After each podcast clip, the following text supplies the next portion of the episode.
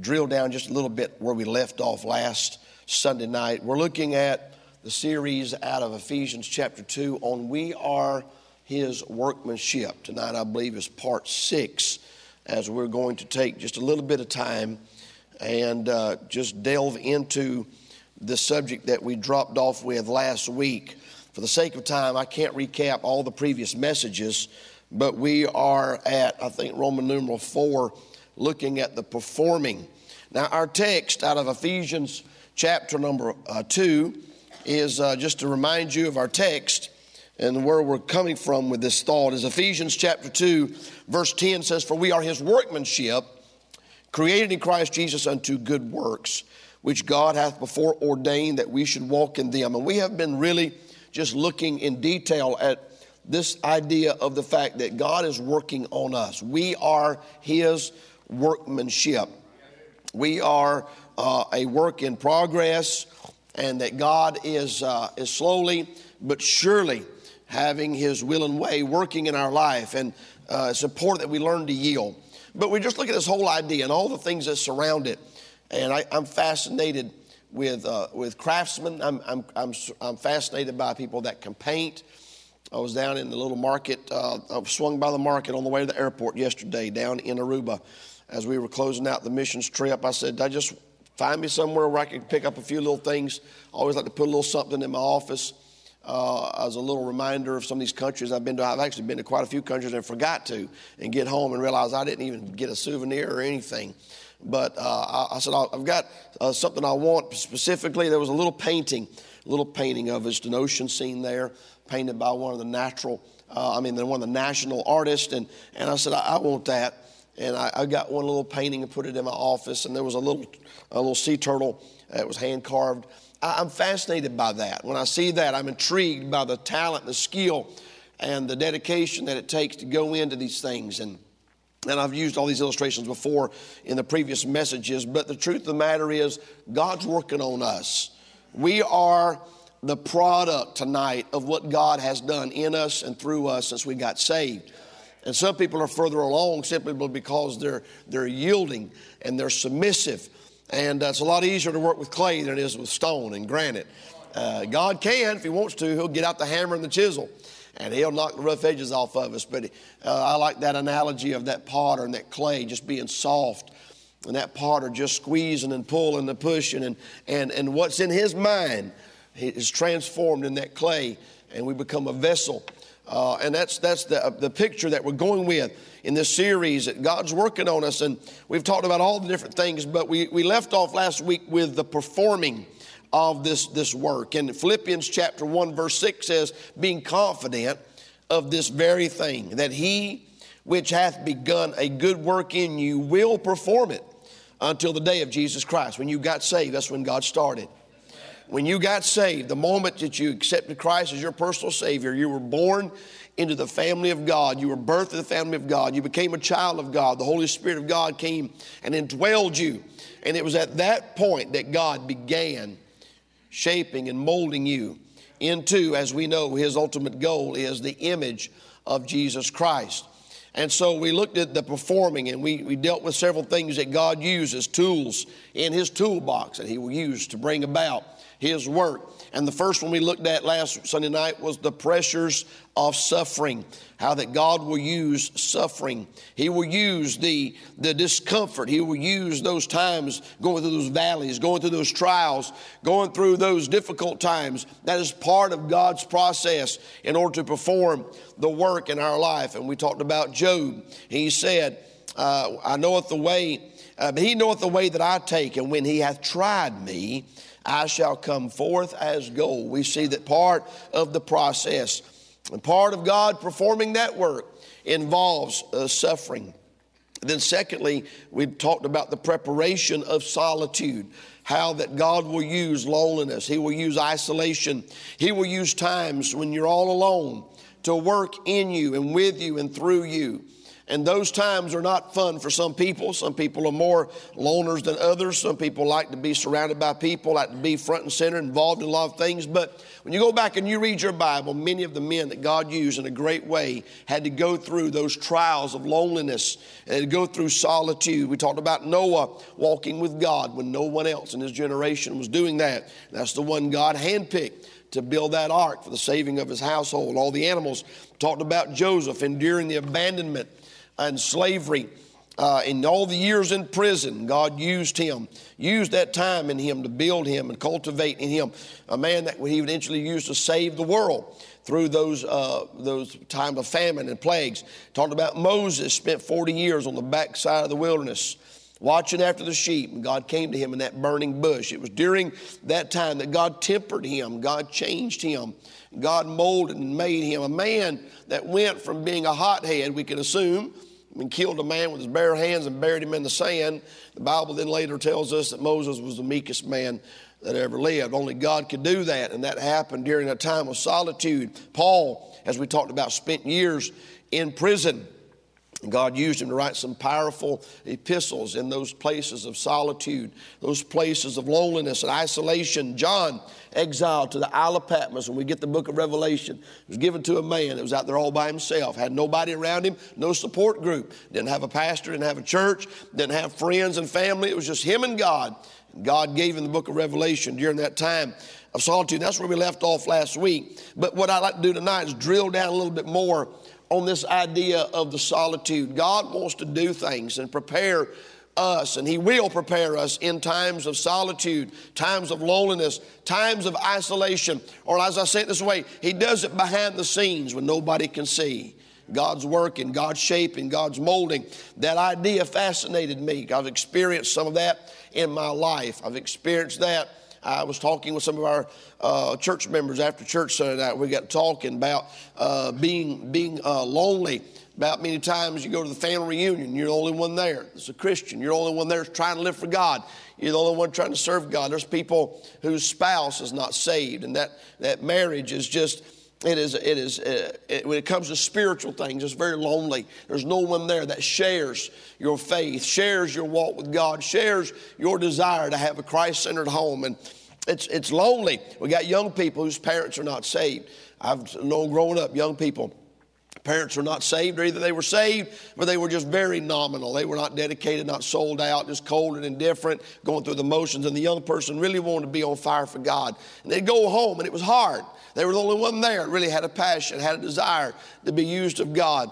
So many people have experienced the isolation. Of course, we could go from one uh, illustration to the other. We just gave some of, of couples where the spouse is not saved, or single parent homes where there is no other spouse, no one to help bear that burden, no one there to pray with, no one to help live for God with and you go through that, and it's difficult sometimes. And then you've got missionaries like the one we were just visiting down in Aruba, and uh, we were talking about it across the table. And I told him, I said, the difference in being a missionary on a foreign field and a lot of people in the United States, I said, in the States, a lot of preachers look for reasons not to fellowship with one another. When you're a missionary on the foreign field, you look for reasons to fellowship with somebody.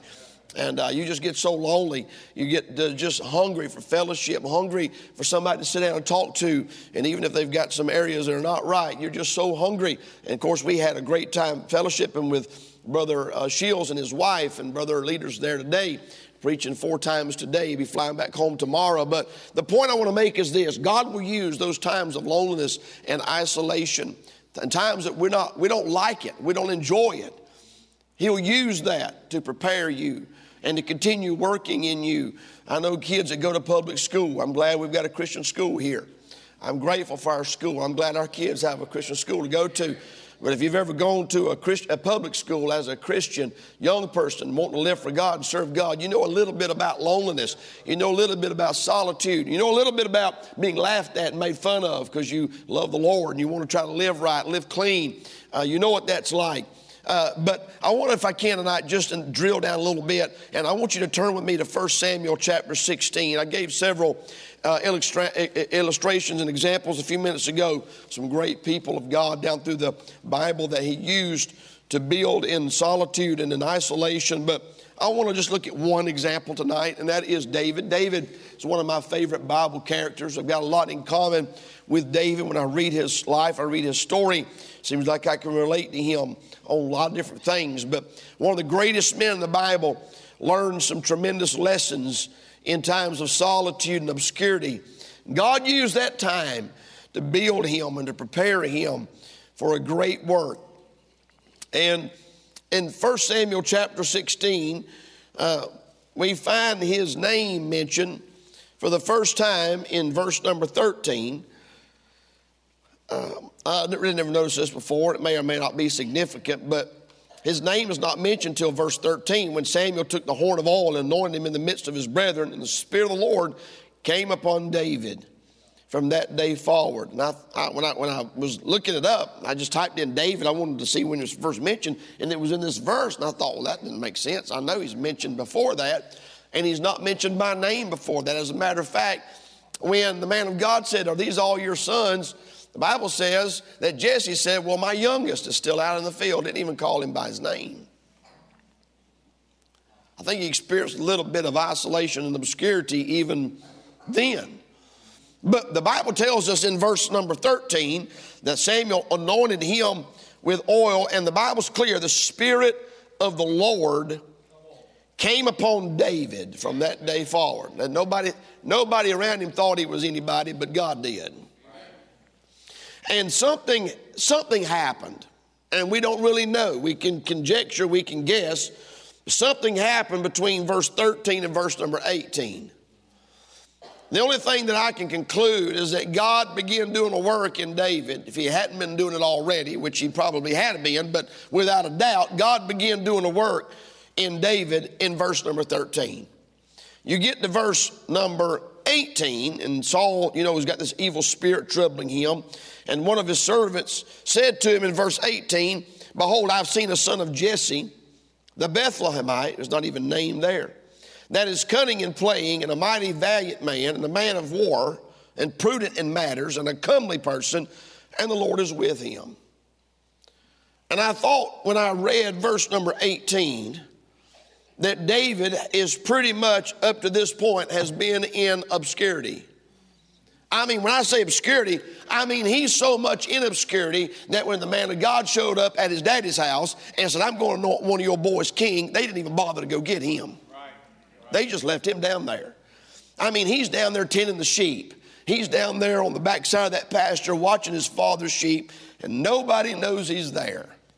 But the Spirit of God came upon him, and God began a work in David in verse number 13. Obviously, it's apparent that he did because by the time you get down to verse number 18, you see the servant describing David, and you almost think he's talking about somebody else. If he wasn't called the son of Beth, the Bethlehemite, the son of, uh, of Jesse, you would have to think he's talking about somebody else. What happened between verse 13 and verse 18? Well, I believe God did a work in him. He had to have. There's no other way that he could be described in these words in verse number 18 if God had not been preparing him in his time of solitude. Sometimes being by yourself is not as bad as it seems. Sometimes being the only one standing for God is not as bad as it sounds.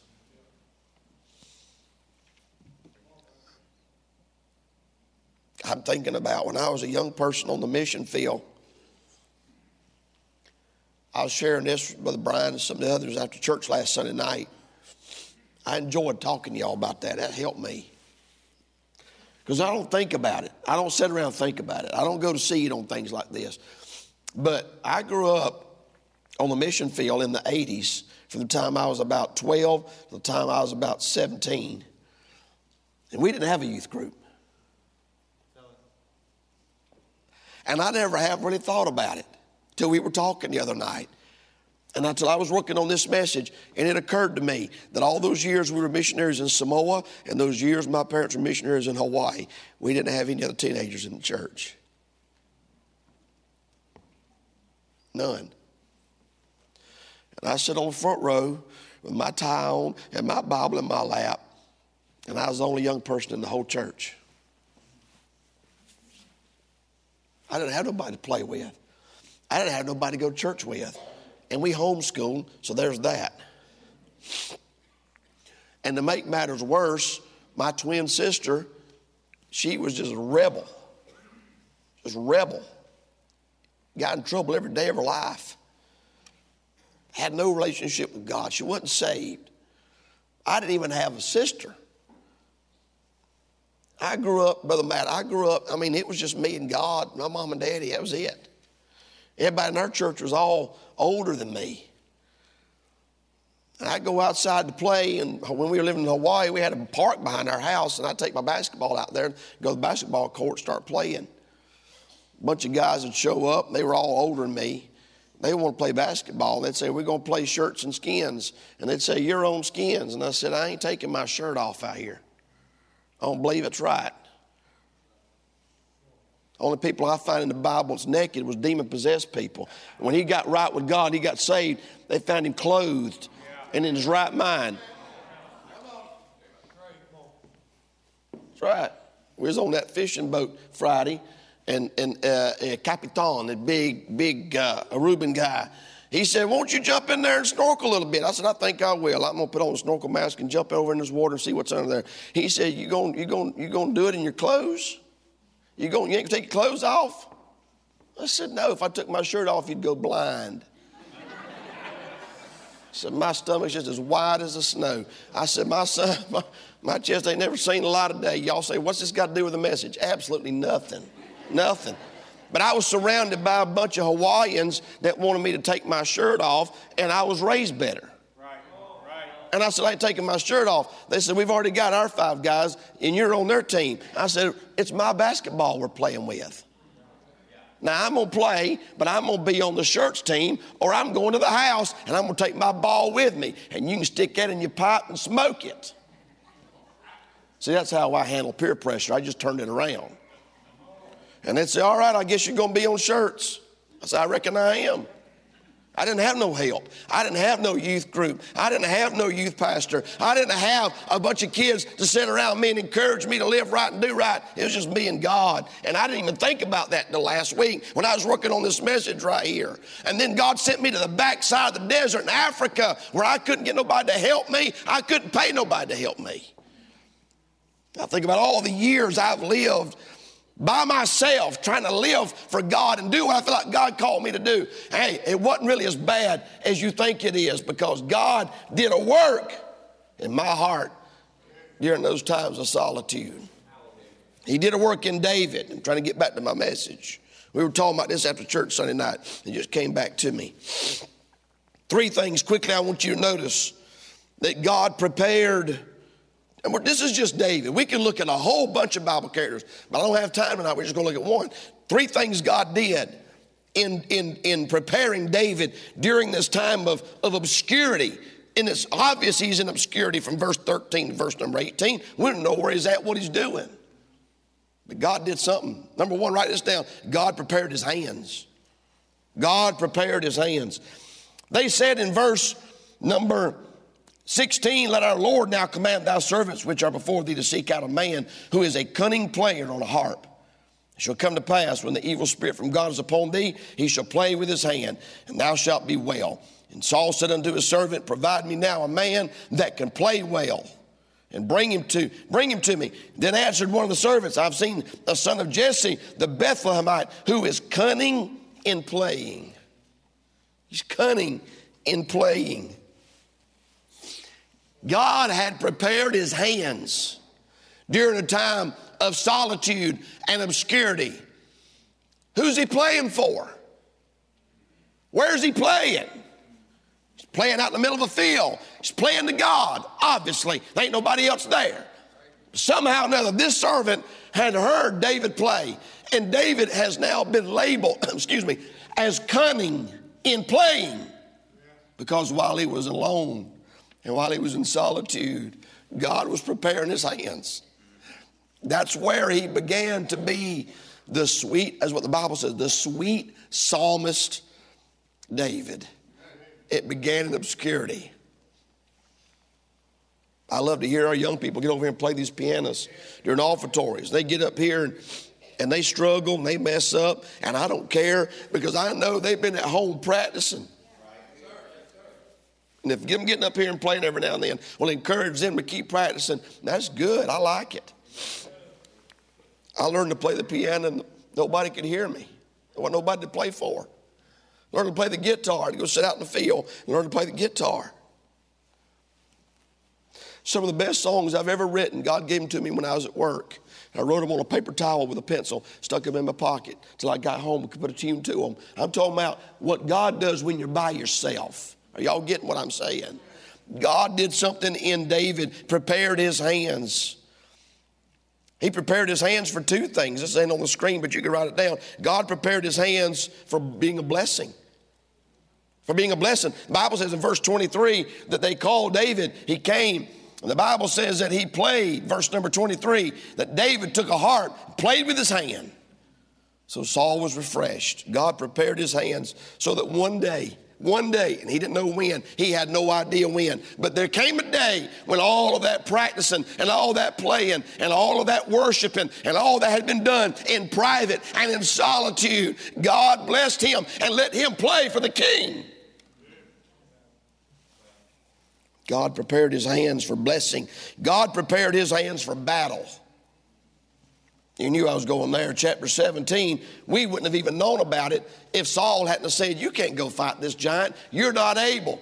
And David said, Well, um, I kind of am.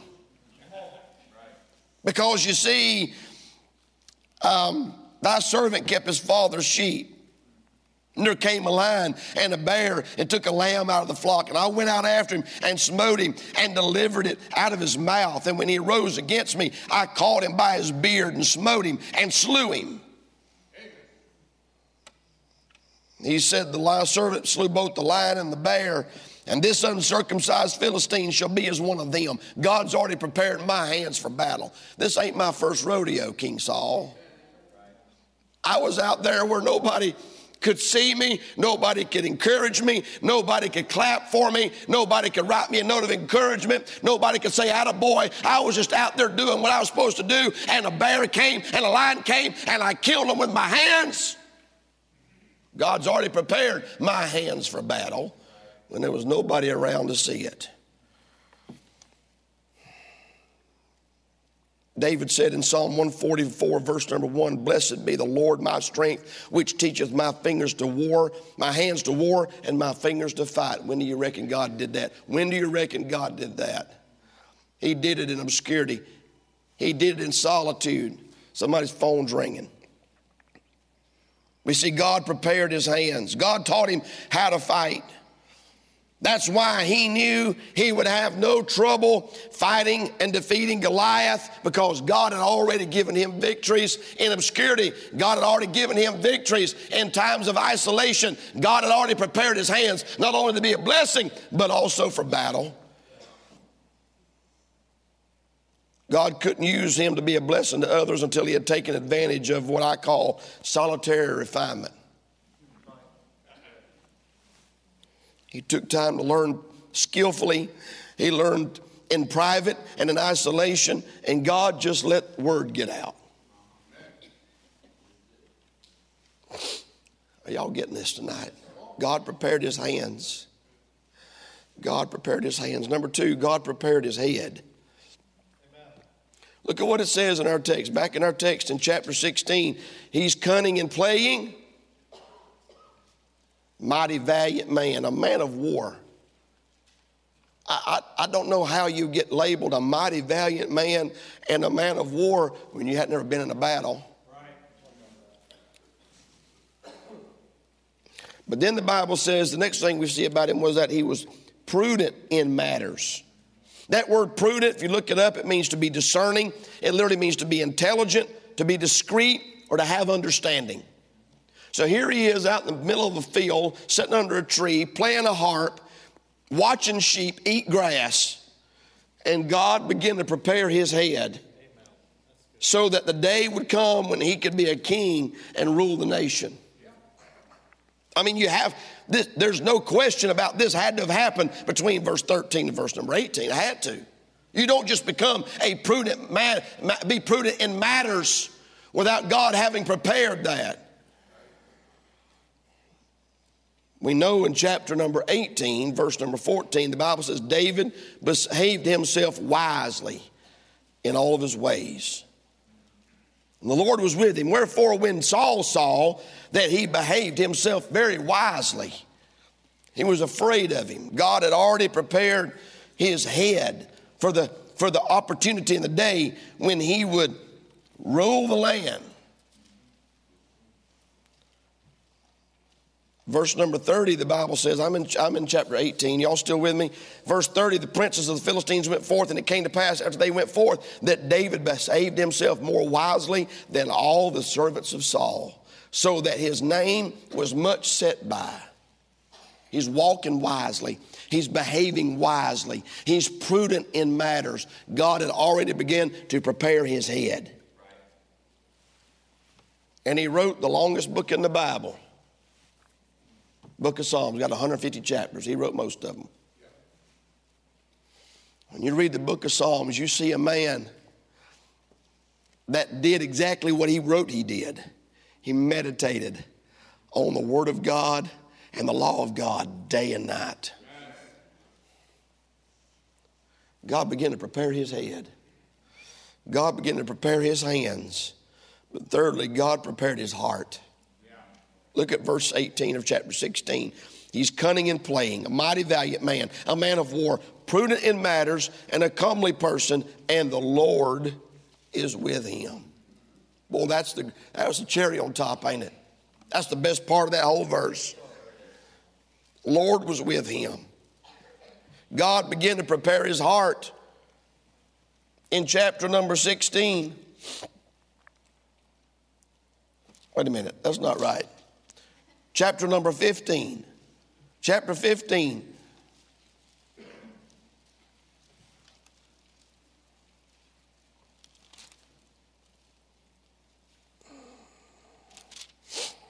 I lost my place. Give me a second. The Lord said to Samuel, Look not on his countenance. That's chapter 16. I got the wrong verse. I found it. Verse number, um, verse number seven. Look at it. I found it. Praise the Lord. The Lord said to Samuel, Look not on his countenance, nor on the height of his stature, talking about Eliab, that's the oldest, but I have refused him. The Lord seeth not as man seeth, for man looketh on the outward appearance, but the Lord looketh on the what? Heart. See, David had something rest of them didn't have. He had a heart. God had already established that way back in chapter 13. Back in chapter 13 and verse number um, 14, God said, But now thy kingdom shall not continue. Talking to Saul, the Lord hath sought him a man after his own heart.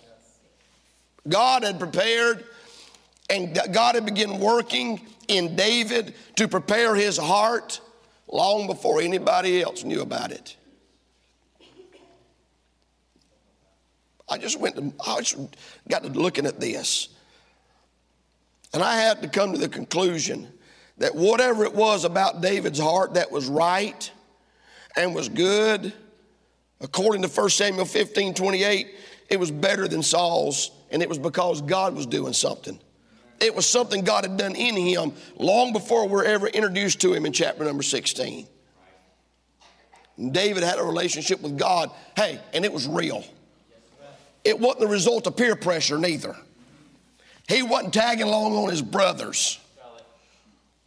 Because if I may, Eliab, at least Eliab, he was an idiot. And he was a coward. Come on, y'all stood there for 40 days and listened to Goliath blaspheme God twice a day for 40 days and never once got his blood pressure up. Then David shows up, asks a few questions, and he got angry at David and he wanted to insult David in front of everybody. Eliab was an idiot. So I know David wasn't walking with God because his brothers were forcing him to. He wasn't tagging along on their coattail. As far as I can tell, it was just him and God. And I just want to go on record and say this you don't have to have a crowd to walk with God. Noah walked with God all by himself. Enoch walked with God all by himself. Job walked with God without a church, without a youth group, without a bunch of people around him, always trying to talk him into doing right and always trying to counsel him to do right. He had a relationship with God that was built in obscurity, isolation, loneliness, and solitude. Chapter 18, verse 12, the Bible says that Saul was afraid of David because the Lord was with him. I'm going to preach one of these days on how to make people scared of you. They will be if the Lord's with you. You better believe they will. The Bible says in verse 18, uh, chapter 18, verse 14, that David behaved himself wisely in all his ways, and the Lord was with him. Chapter 18, verse 28, Saul saw and knew that the Lord was with David. Over and over and over again, our Bible tells us that the Lord was with David. It tells us in chapter 16, verse number 13, that the Spirit of the Lord came upon David from that day forward. God was doing something, God was working on David. By the way, can I just throw something at you? God had also given Saul another heart when he started with him. In chapter 10 and verse number 9, the Bible tells us when he, when he anointed Saul, Saul was head and shoulders taller than anybody else, according to chapter 9, verse 2. The Bible tells us that the man of God came and anointed him. He was so humble. In verse 21 of chapter 9, Saul said, Am not I Benjamite, the smallest of the tribes of Israel? My family, the least of all the families of the tribe of Benjamin. Wherefore then speakest thou so to me? Samuel took Saul and his servant and brought him into the parlor. About that? Look at what it says. Look at what it says in chapter 10, verse number 9. And it was so that when he had turned his back to go from Samuel, God gave him another heart.